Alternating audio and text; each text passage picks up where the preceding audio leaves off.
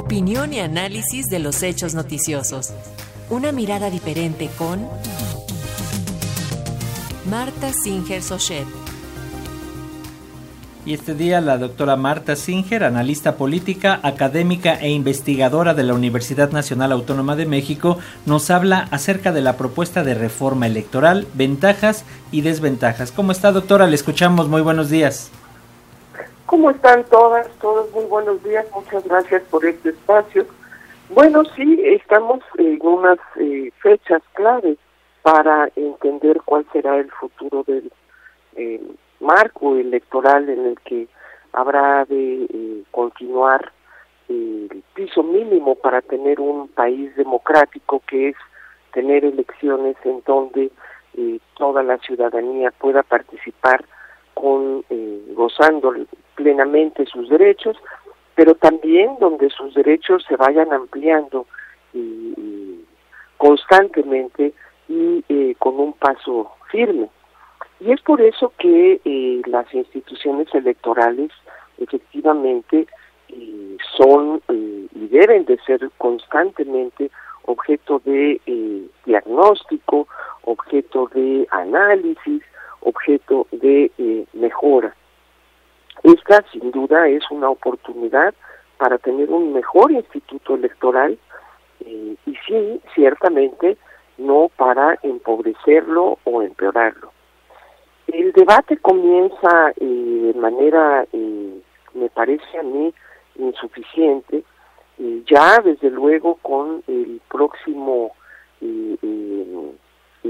recurso que se le dará a este instituto, pues se verán limitadas sus funciones de hecho, sin haber pasado por previamente diagnosticar entre las muchísimas funciones que este instituto está cumpliendo, cuáles son eh, funciones eh, imprescindibles y cuáles otras, en todo caso, deberían de ser incluso ampliadas. Y entre las que yo creo que deben de ser ampliadas son aquellas justamente que eh, permitan, garanticen que la institución pueda cumplir con objetividad, independencia, imparcialidad, con su función y para ello requiere recursos en donde eh, los partidos políticos puedan ser no solamente continuo y constantemente vigilados, sino también sancionados. Tenemos un régimen electoral volcado en buena medida a eh, controlar los abusos de los partidos políticos.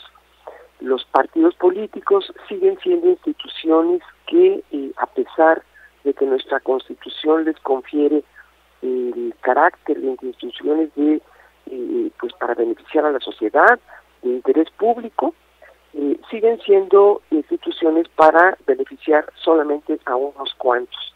Y por eso todos todos todos ellos sistemáticamente violentan la norma. El instituto electoral además de poner casillas y contar votos, lo que hace sistemáticamente es eh, tratar de poner orden en el abuso de estas instituciones que eh, se sirven de los recursos públicos eh, con mucha discreción, sin rendir cuentas y tratando de violentar la ley de manera sistemática.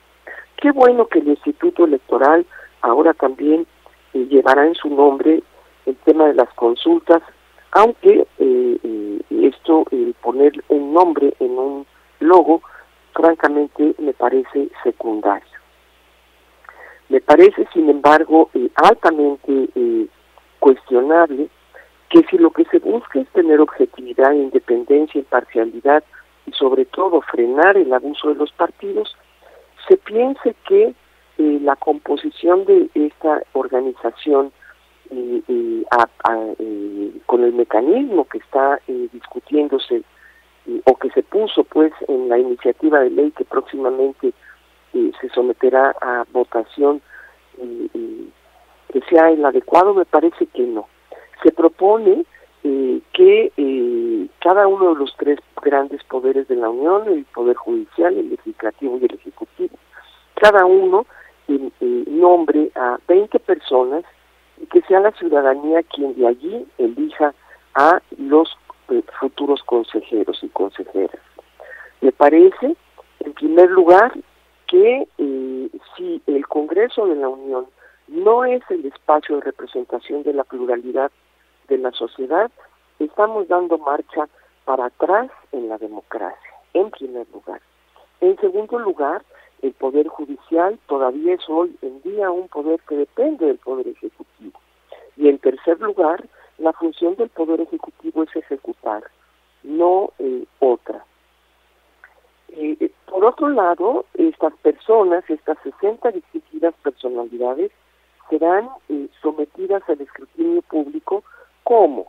¿Cómo van a hacer campaña? ¿Cómo los del norte van a conocer a los del sur? ¿Los del centro a los del este? ¿Cómo va la ciudadanía de toda la República Mexicana poder distinguir entre esas 60 personas? Bueno, en el mundo democrático eso solo ocurre a través de eh, campañas, campañas que, organizan organizaciones a las que se les denomina partidos políticos. Para eso son los partidos políticos. Una de sus grandes funciones es la llevar a conocer a la ciudadanía candidaturas, recoger en las candidaturas lo que la sociedad espera. Si lo que vamos a tener son consejeros que van a hacer campaña por cuenta propia, escondiendo el apoyo de los partidos, tendremos un instituto todavía más débil. Lo dejo ahí para la reflexión de quienes creen que eh, votando directamente a estos consejeros y consejeras conseguirán eh, tener personas en las cuales efectivamente confiar la tarea de organizar y vigilar el proceso electoral. Muy buenos días a todas y a todos. Muy buenos días, doctora Marta Singer Sochet, analista política, académica e investigadora de la UNAM. Nos escuchamos la próxima semana. Hasta pronto, muy buen día a todos.